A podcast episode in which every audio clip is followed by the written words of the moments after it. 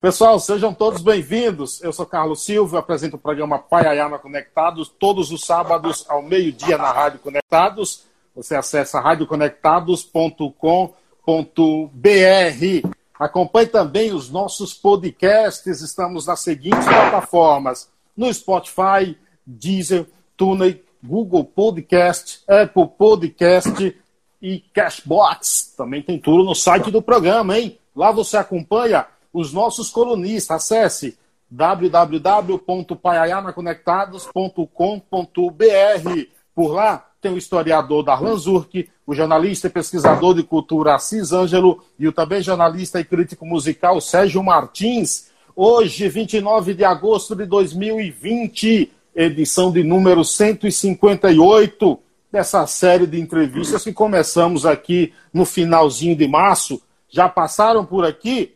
157 personalidades importantes. E hoje não é diferente. O cara que está aqui na minha frente é o mestre, lá do Nordeste, do nosso querido Nordeste, assim como eu, que sou baiano, poeta, compositor, escritor, quase 30 livros e centenas de folhetos de cordéis já publicados. Em 2020, ele publicou drama um, o Drama de um Refugiado, ciranda cultural, e cordel e, e sustentabilidade. Vou querer falar disso, pela editora Tem Tem. Também é membro da Academia Brasileira de Cordel. Moreira de Acopiara, que honra recebê-lo. Muito obrigado pela aceitação do convite. Prazer é meu. Muito boa noite a você e todo mundo aí que está nos assistindo. Que honra. Você fala de, de, de, de que lugar agora? De onde você está? Nesse momento eu estou em Diadema. Eu moro em Diadema. Eu sou de Acopiara, que é sertão do Ceará, né? Mas moro aqui em Diadema faz 30 anos. Mas sempre vou ao Nordeste e conheço muito bem sua terra, Rio a Bahia, terra maravilhosa. Terra boa, terra boa, entendeu? Depois que eu saí de lá, não ficou tão boa assim, entendeu? Mas é boa ainda, viu? É. Tá aqui também nos prestigiando o radialista Serginho Carnevale, ali de Rio Claro. Miguel Dutra, minha amiga Mônica Araújo, atriz que participou ontem aqui comigo. É, é, vamos bater um papo hoje muito legal aqui com essa fera da cultura. Você falou que é de Acopiara, né? Copiara é, é, é, um distrito, é um povoado ou já é uma cidade? Já é uma cidade. Ela tem 52 mil habitantes, foi emancipada da cidade de Iguatu em 1921, fica a 380 quilômetros de Fortaleza, na região centro-sul do Ceará, às margens do rio Trussu. Se bem que eu não nasci bem na cidade, eu nasci na zona rural, num povoado chamado Trussu. Ah, e esse povoado tem quantos habitantes? Tem 200 casas, vai, 500 pessoas. Ah, então é tamanho. O, meu Paiaiá, lá na Bahia, município de Nova Souza, tem 600 habitantes, na alta temporada. Então, só, só que detalhe, ó, nesse meu povoado lá, o Paiaiá, está hoje a maior biblioteca comunitária do mundo, com 130 mil livros. Pois é, em, lá no Trussu, no lugarzinho onde eu nasci, também tem uma biblioteca que eu ajudei a, a montar, né? Eu tinha aqui muitos livros e fui, e lá não tinha biblioteca, e eu me lembrando das dificuldades que eu tinha quando criança e adolescente para conseguir livros. Aí fui mandando o livro para lá e hoje também tem uma biblioteca bem robusta, lá no sertão, no meio do mato, agora com internet, agora com com, com infraestrutura. Que a biblioteca é muito importante, principalmente no, no, nos pequenos, no vilarejo, né, Copiara, do, do, do nosso querido país, é fundamental, né? Fundamental, a leitura é fundamental. Olha, eu fui alfabetizado lendo Cordel. Cordel, você sabe, são esses livrinhos. É, tem ali, eu acho, pega aqui.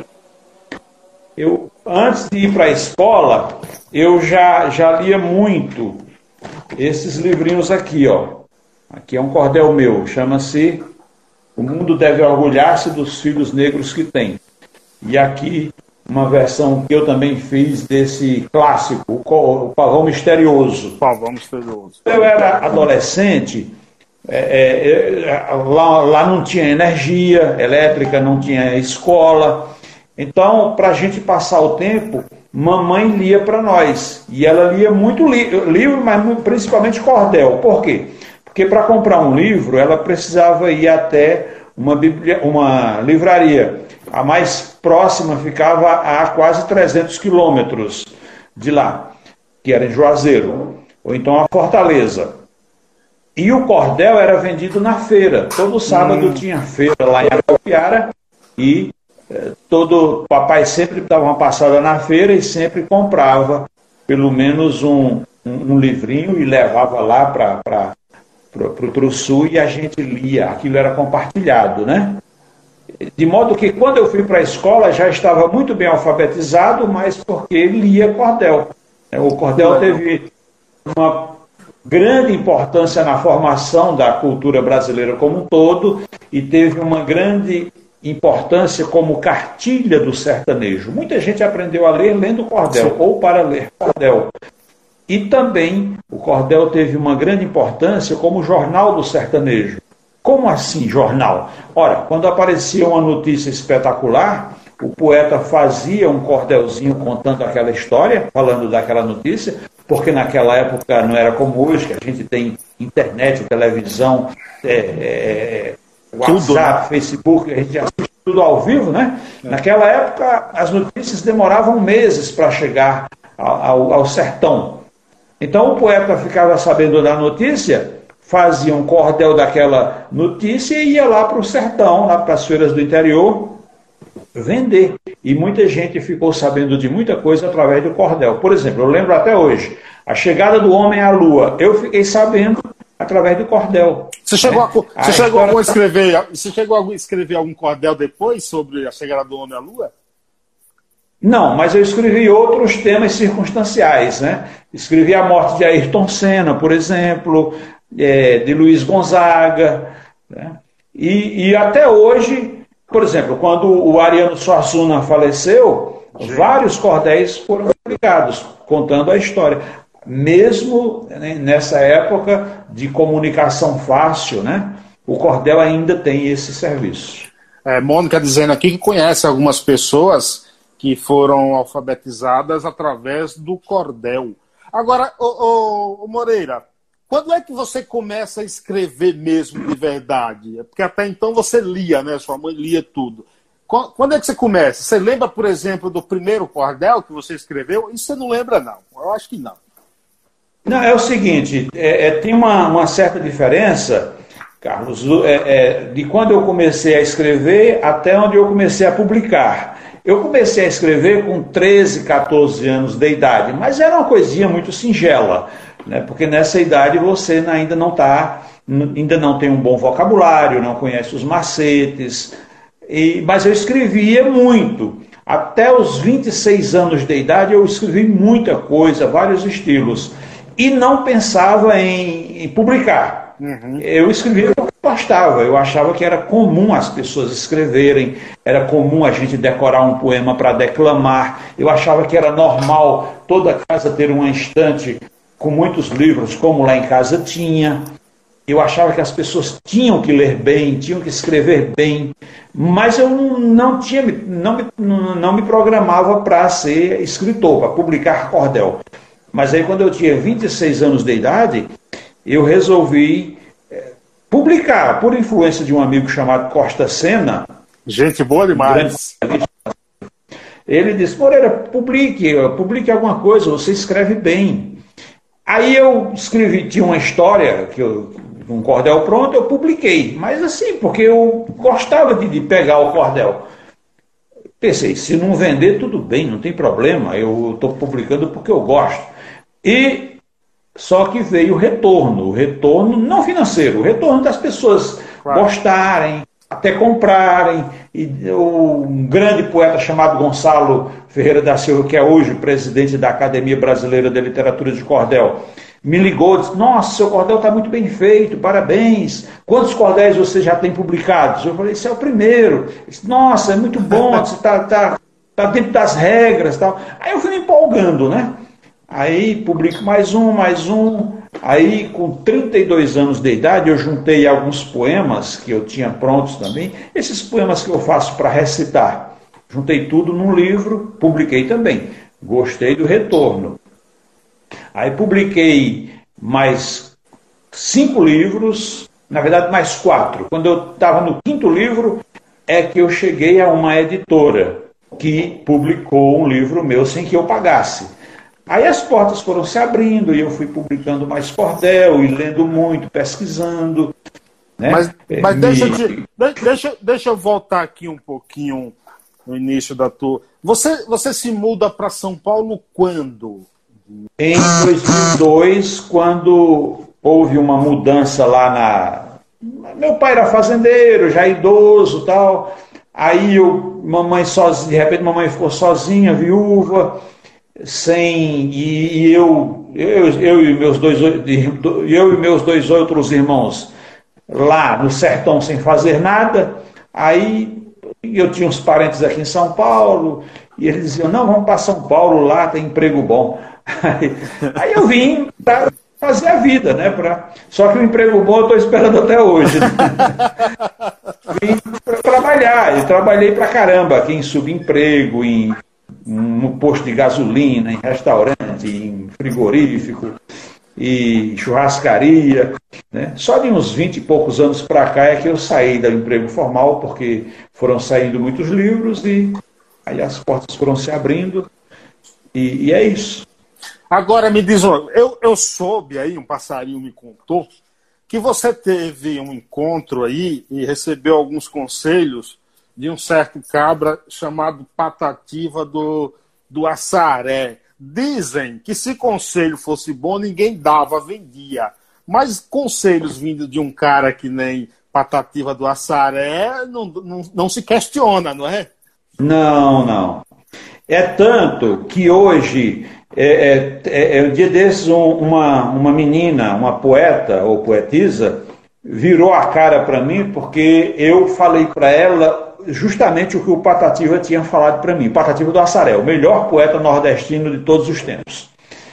Eu, quando eu tinha 16 anos de idade, escrevia muito, produzia muito, recitava, né? lá em casa lia cordel para todo mundo, declamava para todo mundo. E tinha um poeta chamado Zé Ferreira, um repentista, ele já faleceu.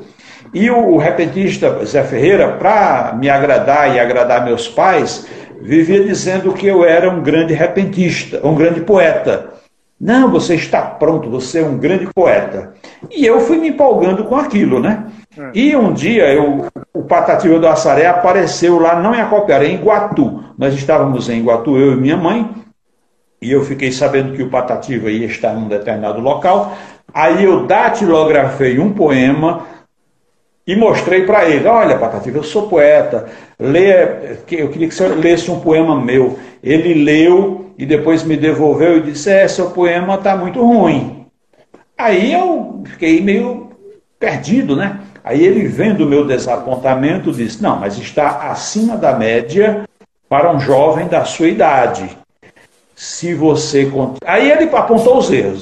Olha, essa rima aqui não está legal, não está certa essa rima aqui está errada, essa metrificação e pode ser melhorada, aqui tem 11 sílabas, aqui, aqui só tem 9, e tem que ser 10 ou 7, e foi botando os erros, né? Aqui tem uma cacofonia. E o que é cacofonia? Ele foi me explicar. Aqui, aqui tem um, uma, uma elisão que não, e, e não pode ficar aqui. E o que é elisão? Aí ele foi me explicando. Enfim, ele foi o meu melhor professor. Aí foi quando ele disse: se você continuar lendo muito, se exercitando na escrita, com os ouvidos e os olhos bem abertos para o que está acontecendo no mundo, quem sabe daqui uns 15 ou 20 anos você não vem se tornar um bom poeta. Aí eu botei o rabo entre as pernas e fui para casa, né? Contei essa história para a mamãe. E mamãe disse: Meu filho, mamãe era uma mulher sabida.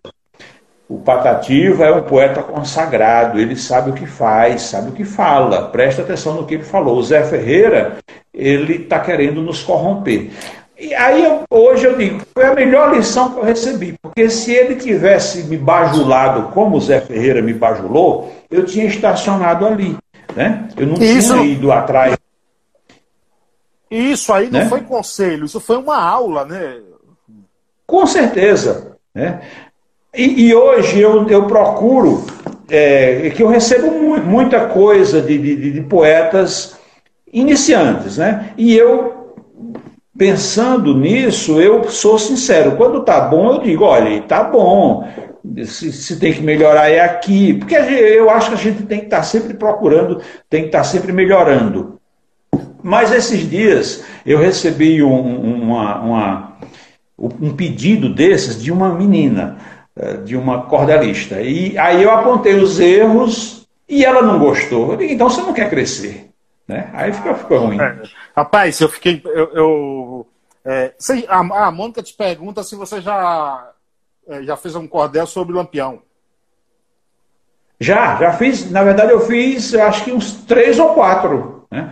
Fiz Lampião absolvido, de Virgulino a Lampião, e debate de Lampião com, com Padre Cícero, Lampião e Padre Cícero num, num debate inteligente, e agora recentemente fiz um que se chama não é sobre o lampião, mas sobre o cangaço. O, o cordel se chama Entre Zé Baiano e Lídia tinha um lindo bem TV, que é uma história de amor linda.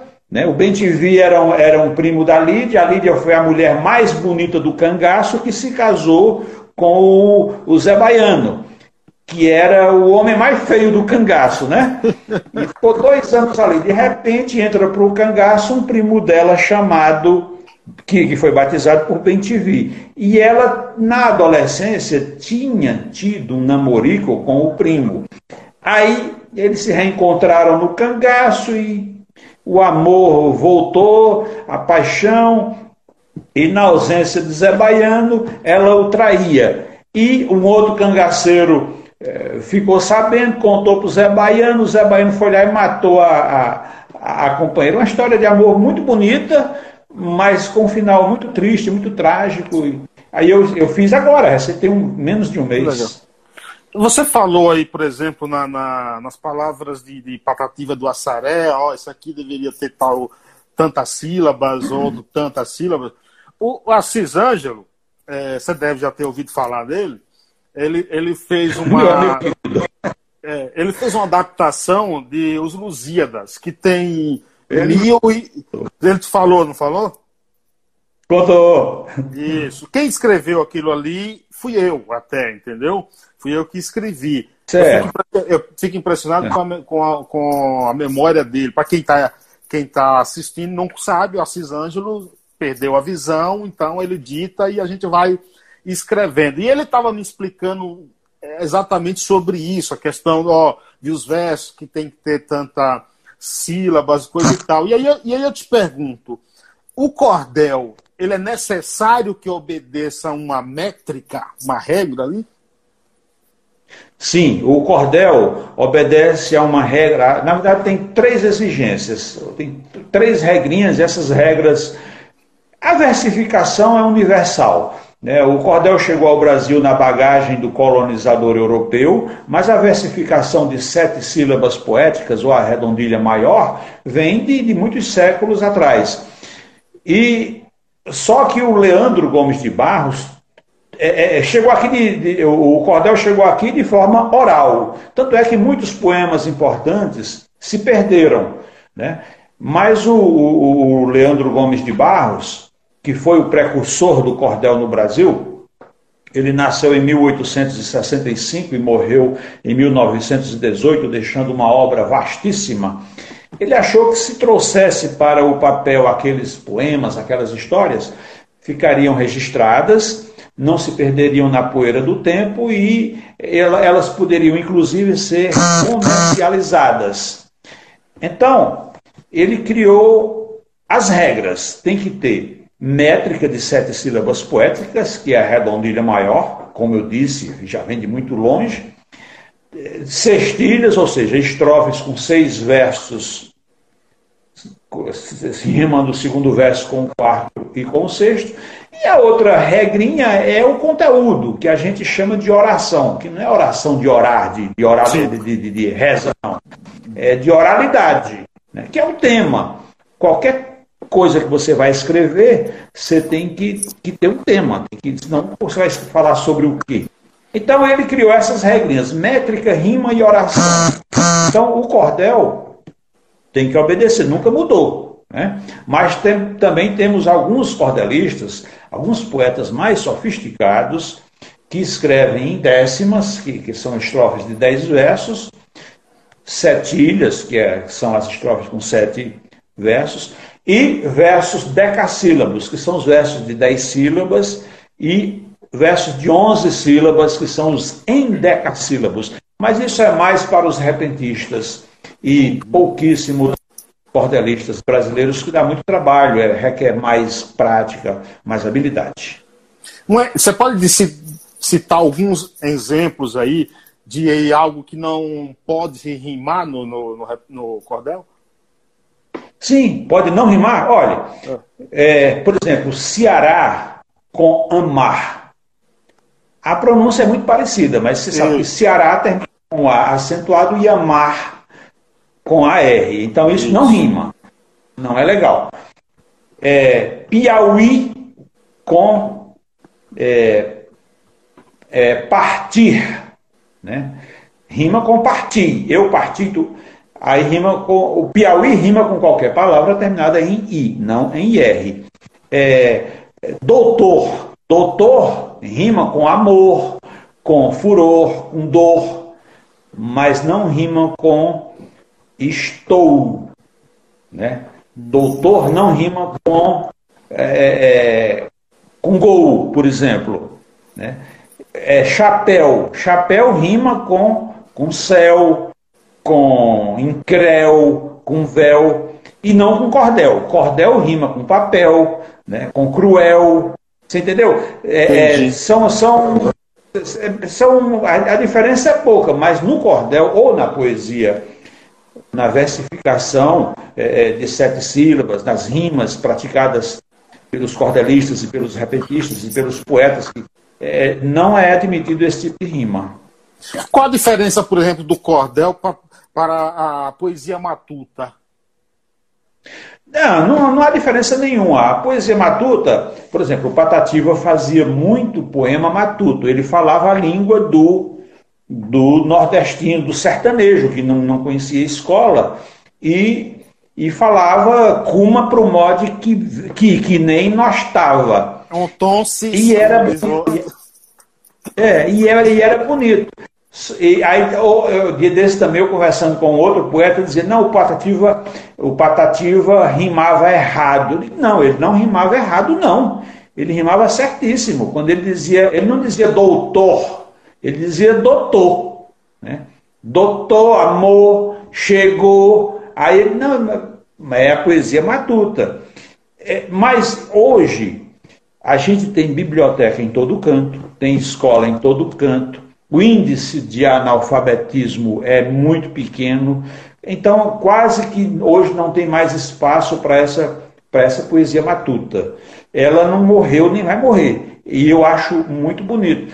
E outra coisa, eu não acho. Quando você consegue transmitir sua mensagem, está de muito bom tamanho. Se você vier falar comigo na sua linguagem, com seu sotaque, com seu regionalismo. Mas se você conseguiu transmitir sua mensagem, está de muito bom tamanho. Não quero saber se, se você obedeceu às regras gramaticais, não quero saber se você escreveu as palavras corretamente. O importante é transmitir a mensagem. A gente tem até hoje poetas analfabetos, repentistas analfabetos, que não sabem nem escrever o nome, mas são poetas maravilhosos, porque a poesia, tanto o cordel quanto o repente, vem da oralidade e, e, e, não precisa de leitura, você não precisa saber escrever para fazer um bom poema.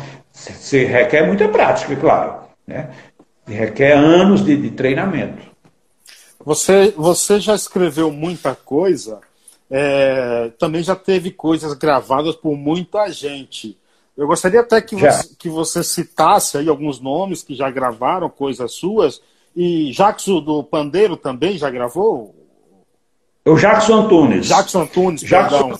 É, o Jackson Antunes é um ator da, que trabalha, fez várias novelas na TV Globo, na Record, e teatro, e é também violeiro, cantador, e ele é do norte de Minas, ali na divisa com a Bahia. É. Né? Ali ele, ele disse que nasceu numa região que é praticamente o clima mesmo, o mesmo do Nordeste. Perto de Teu Azevedo, né? Por aquele... Isso.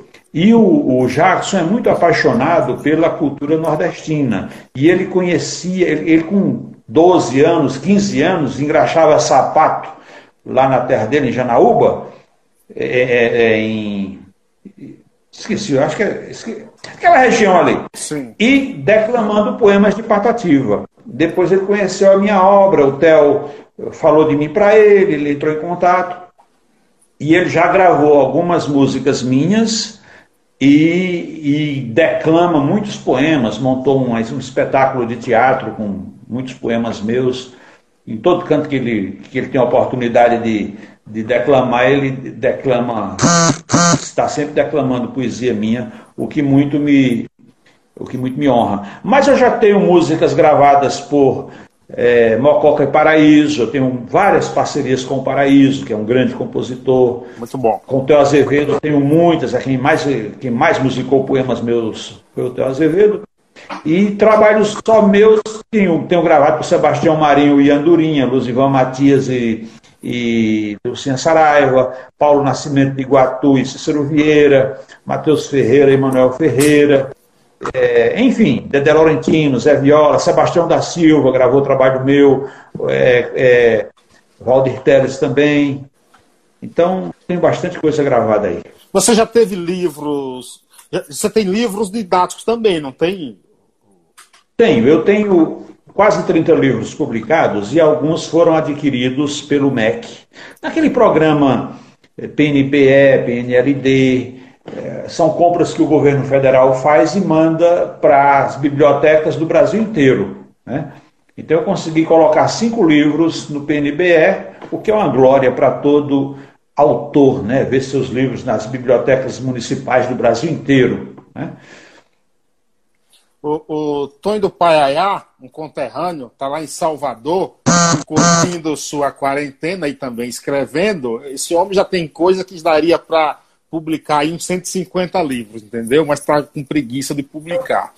É, ele diz o seguinte: é, Rainer Maria Hilke, pergunte a si mesmo, na hora mais tranquila de sua noite, sou mesmo forçado a escrever? E ele complementa aqui: normalmente escrevo no linguajar do meu lugar, às vezes sou criticado por isso. Qual é a tua opinião sobre isso, Moreira?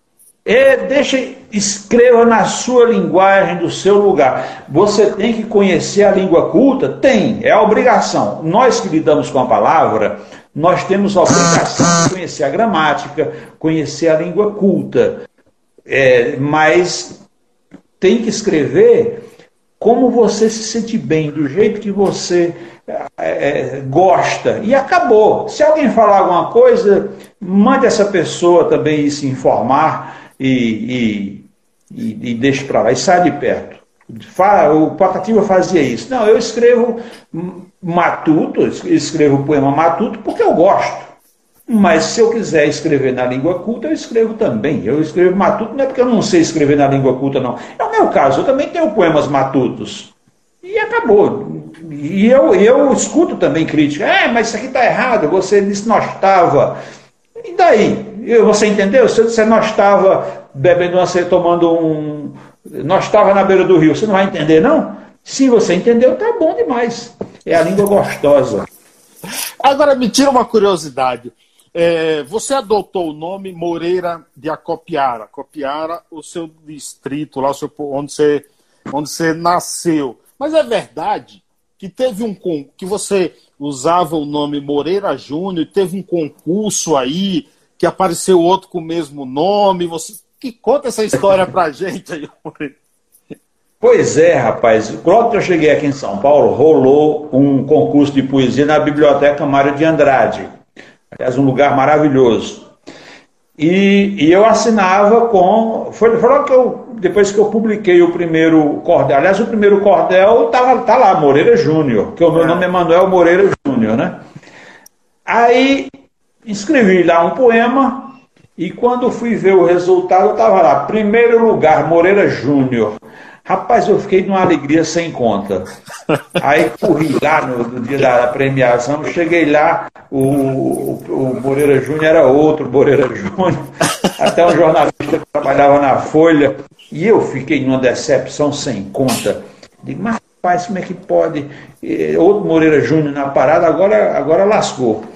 Aí, para não haver para não haver essa confusão, eu pensei, Olha, já que existe Patativa do Assaré, Paulo de Tarso, Mocinha da, da Passira, Paulo de Tarso, Tales de Mileto, Jesus de Nazaré, eu vou colocar Moreira de Acopiara. Aí ficou Moreira de Acopiara. Aí ficou Moreira de Acopiara e deu muito certo. Deu tão certo que eu nunca mais ouvi falar no Moreira, do outro Moreira Júnior. Que legal. Meu amigo Giovan Massa também chegou por aqui. Chegou por aqui também Eduardo Agra. Eduardo Agra é um ídolo do basquete brasileiro, pernambucano, hoje é comentarista na ESPN. Ele diz o seguinte: você não tira um dia de folga, hein? Parabéns. Eduardo, a gente faz, o, Agra, quando a gente faz o que gosta, a gente não lembra de tirar folga, não. A gente vai, a gente vai trabalhando, né? Grande abraço, Agra. É, você hoje é membro da Academia Brasileira de Cordel. Eu gostaria que você falasse um pouco como como você adentrou a academia e qual a importância também da Academia Brasileira de Cordel. Então, a Academia Brasileira de Literatura de Cordel, a BLC, é uma entidade que foi fundada em 1988 pelo grande poeta Gonçalo Ferreira da Silva, cearense também.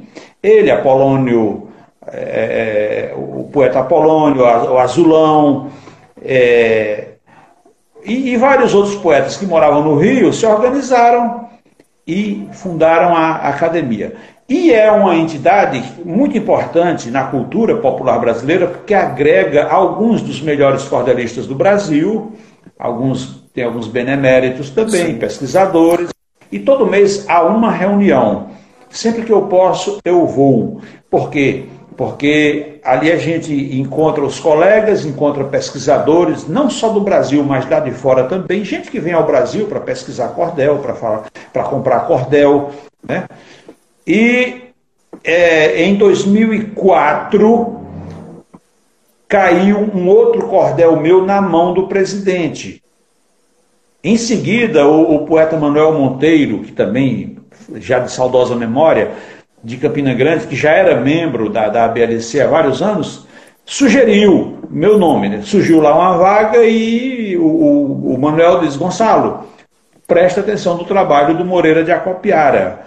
E, é, é, se tiver, quando surgiu uma vaga, vamos conversar com ele. Aí surgiu a vaga, conversaram comigo, aí uma reunião, aí houve a eleição, aí eu fui eleito, em 2005 tomei posse e estou lá até hoje eu, eu acho bom porque divulga muito o, o, o cordel, não só do Brasil, mas no mundo todo. Você tem um cordel aí que poderia declamar para a gente, ô, Moreno? Tenho, tenho aqui muitas, muitas coisas. O que, é que, que, é que você poderia eu... falar? É, deixa eu falar, deixa eu dizer um aqui que eu fiz para falar desse momento atual. Com vontade. Momento qual a gente está passando, né? Um, um, momento de isolamento, de distanciamento. E eu me lembrei que faz uns dois anos, justamente no Rio de Janeiro, eu fui lá na. ali perto do Museu do Amanhã, como é que chama aquela, aquela lagoa ali? Rodrigo de Freitas? Eu, eu acho que é. Eu sei que era uma, uma água muito podre, uma água suja.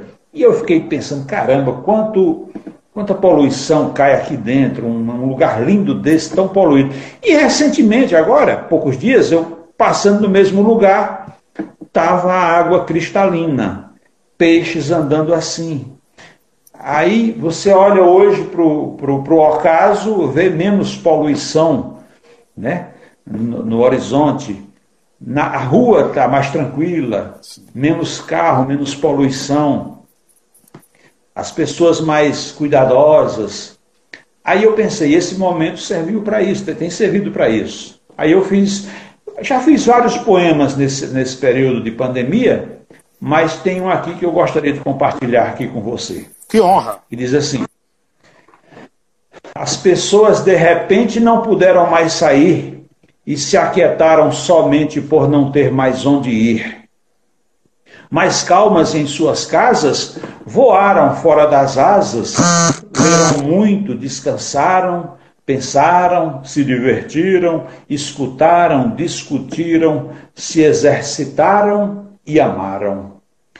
De repente, ouviu-se um grito que no planeta ecoou o céu ficou mais bonito e o povo dançou, rezou, aprendeu novas maneiras de incrementar brincadeiras e olhar pelo mais carente, abrandou, respirou fundo e passou a ver o mundo com uma visão diferente.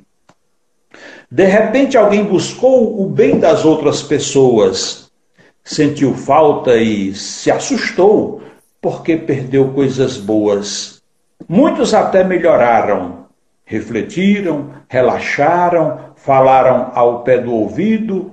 Houve alguns que estremeceram. Todos, porém, perceberam que a vida tem mais sentido. E o lindo planeta Terra começou a se curar. E aquele cheiro de guerra que andava empestando o ar, de repente terminou. E todo mundo aceitou as muitas portas fechadas, os trabalhos inconclusos, os longos dias reclusos e as distâncias aumentadas. De repente, perceberam que as relações melhoraram, que as amizades cresceram, que as famílias se encontraram. Lapidaram os argumentos, requintaram os sentimentos, aprimoraram paixões de amor deram grandes provas e olharam os irmãos com novas e tocantes expressões. De repente ouviu-se um oi de uma gente mais regrada. De repente a terra foi mais respeitada e amada. Ficamos mais cautelosos e olhamos para os idosos com mais interesse e calma e podemos constatar que é importante cuidar melhor do corpo e da alma.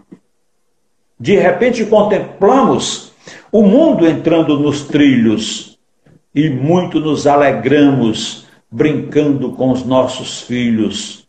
O sol ficou mais brilhante, a lua mais radiante, as noites mais luminosas, as águas mais cristalinas, as aves mais bailarinas e as plantas mais perfumosas.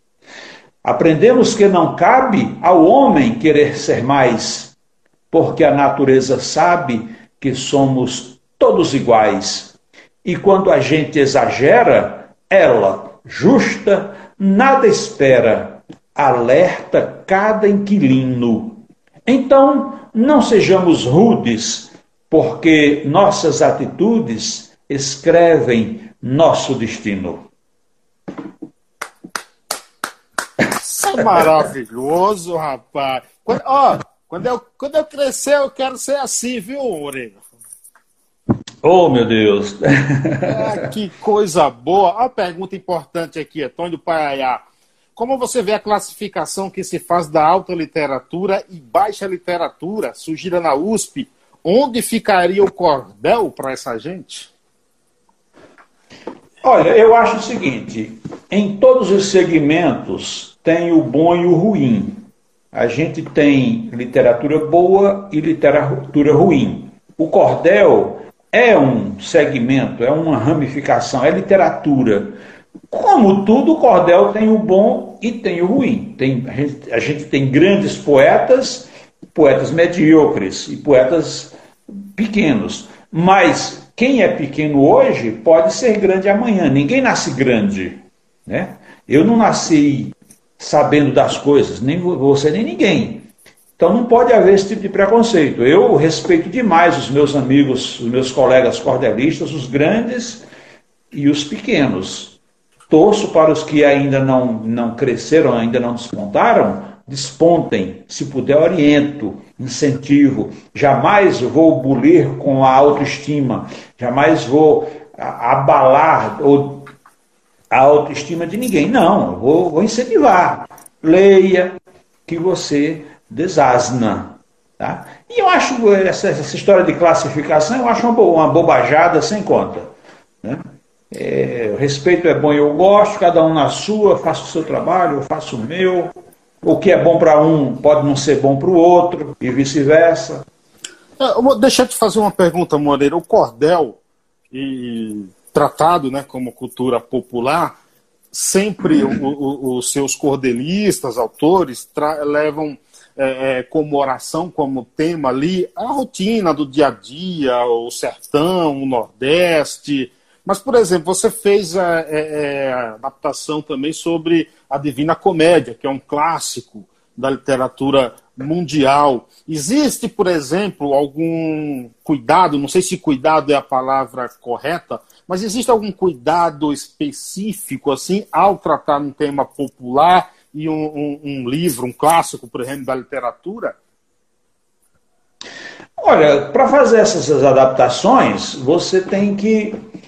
Eu, eu, adaptei a Divina Comédia, As Aventuras de Robson Crusoe e adaptei também o, o, é, a história de Antônio Conselheiro, Os Sertões, só que eu peguei só a parte da, da biografia do Antônio Conselheiro a, e, a, e a luta. Né? Você tem que ler aquilo com atenção, pegar o, o, a essência, né? pegar o enredo e contar a história do seu jeito. Você tem que contar como você sabe. Aí eu, eu me, me, me baseio muito, eu penso muito em quem é que vai ler aquilo. Né? Eu fiz aquelas adaptações, pensando, inclusive uma delas foi comprada pelo governo federal, eu fiz aquelas, aquelas adaptações pensando quem era que ia ler aquilo. Possivelmente serão alunos do ensino médio ou até do ensino fundamental. Então eu tenho que, que me direcionar à linguagem deles. Né? Aí sim, eu não posso escrever aquilo na linguagem matuta. Eu tenho que ter cuidado com, com, com a gramática ali, com, com, meu, com o linguajar acessível também. Não posso rebuscar muito, porque eu acho que isso tem que escrever com simplicidade, com, claro. com tranquilidade, com naturalidade. Se você começar a enfeitar muito, não quer dizer que você é um bom escritor. O Igor te pergunta, é, gostaria de saber do entrevistado se ele escreve sobre coronelismo, êxodo rural, fome e seca. Sim, já fiz poemas, não tenho aqui de cor, mas eu tenho eu tenho poemas sobre todos esses temas aí. Tá? São coisas que muito me inquietam e a gente tem a obrigação de abordar esses temas. Rapaz, tem, tem, eu vi você declamando um, eu esqueci o nome, mas que você fala aqui, o técnico de futebol é tratado de professor e o professor de tio. Cara, eu achei aquilo ali fantástico, aquilo ali maravilhoso. Ô, oh, rapaz. É, é. Tá, no, tá num dos meus livros aí, né? mas eu não, também não, eu acho que eu não vou me lembrar dele não. É, faz muito tempo que eu não recito. É, mas, é, mas, mas é sensacional, cara. É algo primoroso, eu acho, aquilo ali. Entendeu? Eu acho primoroso, é algo brilhante. Pois é, olha, e os poemas acontecem. Eu não acredito nessa história de inspiração. Eu acho isso não, bobagem. Eu acredito, não? não, eu acredito em trabalho. Né? Inspiração para mim é eu estar bem dormido, bem alimentado, bem descansado e com um tema bom na cabeça. Recentemente, eu vou, eu vou ler dois poemas curtos aqui para você. Fica à eu estava lá, no interior, eu tava lá no, no, no interior da Paraíba. Eu fui para passar dois dias e passei 17 porque cancelaram a minha passagem de volta e eu não tinha muita coisa para fazer aqui em São Paulo. Fui lá para um sítio do amigo meu. Aí um dia a dona da casa desse, pro filho dela, Daniel, vai lá na casinha que era da, de fulano, pegar uns cocos para a gente fazer amanhã um bacalhau aqui com leite de coco, fazer umas cocadas. Aí eu fui. Uma casinha abandonada, as portas quebradas. Quando a gente entrou assim, tinha umas corujas voando, os morcegos, e lá no quintal uns pés de coco super carregados, a gente pegou um saco de coco, os pés de alecrim assim, e o Daniel foi me dizendo, Moreira, rapaz, que saudade dessa casinha, quando eu tinha 18, 19 anos, tinha uma menina aqui, falou lá o nome dela, e eu vinha para cá toda noite, a gente namorava e era bom demais, não tinha energia. Era muito bom. E hoje eu não sei onde ela anda, eu em São Paulo, mas parece que eu estou vendo ela aqui. Que maravilha. E a gente é um lugar maravilhoso, rapaz. Aí eu fui escrever assim: caminhando no pé daquela serra, tão bonita, tão verde, tão singela, o mais lindo lugar da minha terra, me lembrei de que fui vizinho dela. De repente avistei uma casinha, muito simples, já deteriorada, sem ninguém, mas parece até que tinha o calor da primeira namorada. Eu vivia o vigor da mocidade e ela era uma flor, quase um botão.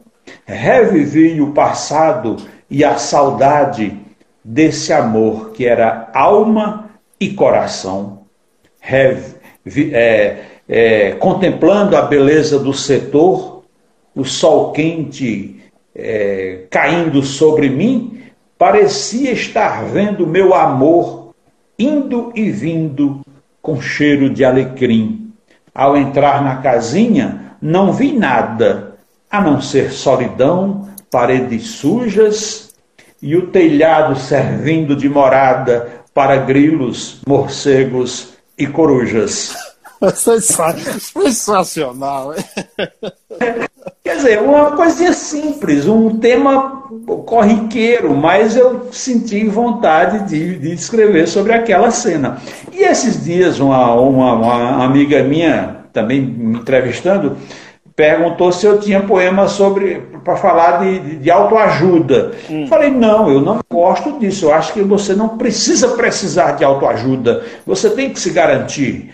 Você tem que se garantir como jornalista, como apresentador, como poeta, como cordelista, como pessoa. Eu fico danado quando estou num aeroporto, que tenho algumas horas de espera, que, que acontece sempre, aí eu corro lá para a livraria. De desse eu entrei numa livraria, na altura dos meus olhos estava lá. 10 lições para você ser feliz. Outras 10, mais 10 lições para a sua felicidade. O caminho da felicidade. Aí, caramba, é isso, eu não preciso disso, cara. Ô, ô, ô, ô, Moreira, Moreira, quando você viu, quando você, quando você viu o livro com o título Caminho da Felicidade, não deu vontade de você folhear ele para ver se aquela tua viagem era um dos caminhos da felicidade? Até que deu. Mas aí eu pensei, não, o caminho da felicidade vai, é, é, o caminho do autor desse livro se todo mundo comprar. É, exatamente. Aí eu, eu gosto de ler é, é, é, outro tipo de leitura. Bom, aí eu fui, ela disse, ah, mas eu queria que você escrevesse alguma coisa, que é para um projeto aqui. De qual deu o tema? Ela disse, sobre recomeço. Aí eu escrevi assim, é necessário ter idealismo, fazendo espelho dos que triunfaram. Os que, na luta, poucos se empenharam, foram vencidos pelo pessimismo. Para os que querem, não existe abismo. A paga chega para os que lutaram e na vitória sempre acreditaram. Perseverança não é fanatismo. Se você hoje perde uma disputa, não esmoreça, prossiga na luta. É. Nós não devemos nos acomodar. Perca um anel para defender um dedo. Dos que triunfam, o grande segredo é não ter medo de recomeçar. Os que trabalham são vitoriosas, são vitoriosos. A esperança não deve morrer. Todos que dizem eu hei de vencer estão provando que são corajosos. Existem homens inescrupulosos quando se julgam donos do poder. Mas, cedo ou tarde, tudo hão de perder. É esse o caso dos gananciosos. A fé sem obras não é importante. Trabalho honesto é dignificante e não é feio você fracassar. A, é, quem não lutou teve uma vida inglória. Não é bobagem sonhar com vitória, mas é loucura não recomeçar. Reflexivo. Reflexivo. Reflexivo. É. Tony do Paiadas, é. uma, das melhores, uma das melhores lives que já acompanhei. Muito obrigado, que honra. Ô, Moreira, para quem quiser comprar teus livros, teus livretos de cordel também, folhetos, é, consegue como? Você tem usado a internet para divulgar tudo isso aí? Tenho, eu tenho vendido muito pela internet, justamente. As pessoas vão me achar muito fácil aí. Bote lá no Google Moreira de Acopiara, que vai aparecer Facebook e, e um, um, um, blog ou um. Enfim, vão me achar. Mas me achem no, no Facebook, Moreira de Acopiara. Se botar lá Moreira de Acopiara, aparece também. E, ou então meu e-mail, vou até deixar meu e-mail aqui, poeta moreira de acopiara.gmail.com, é muito fácil. Poeta moreira de acopiara.gmail.com. Pronto, aí a gente manda pelo correio. Eu tenho esse livro novo aqui, ó. Cordel e Sustentabilidade. São poemas que tratam desse tema, aliás, um tema muito pertinente. Aí eu tenho um outro que se chama é, a natureza agredida pede para ser respeitada. Tem um outro que se chama o drama de um refugiado, o drama de um refugiado que você falou aí no começo. Tem outro que se chama, é, esqueci o título do livro. É, enfim, eu tenho aqui uns 10 livros e cordel eu tenho muitos cordéis. Claro. Eu tenho quase 200 títulos disponíveis aqui. Cordel em todos os temas possa imaginar, a gente faz um pacotinho e manda. Acabou nosso tempo. Como quando o papo é bom, rapaz, olha. Muito obrigado, viu, mestre? Prazer estar com você. Um abraço aí às pessoas que nos acompanharam. Tô, tô, tô ouvindo, tô vendo aqui muitos recadinhos. Não dá para falar de todo mundo, é... mas a gente abraça todo mundo e até a próxima. Grande abraço, viu? E obrigado aí pela atenção. Gostei muito. Você fez as perguntas certas. Muito obrigado. A gente vai aprendendo entrevistando mestre como você. Muito obrigado, viu, Moreira? obrigado a todos, gente. Obrigado mesmo. Maria Lídia Padiotto também. Muito obrigado. Até uma próxima. Um abraço. Mais podcasts como este você encontra no site da Rádio Conectados, radioconectados.com.br ou no seu aplicativo de podcast favorito.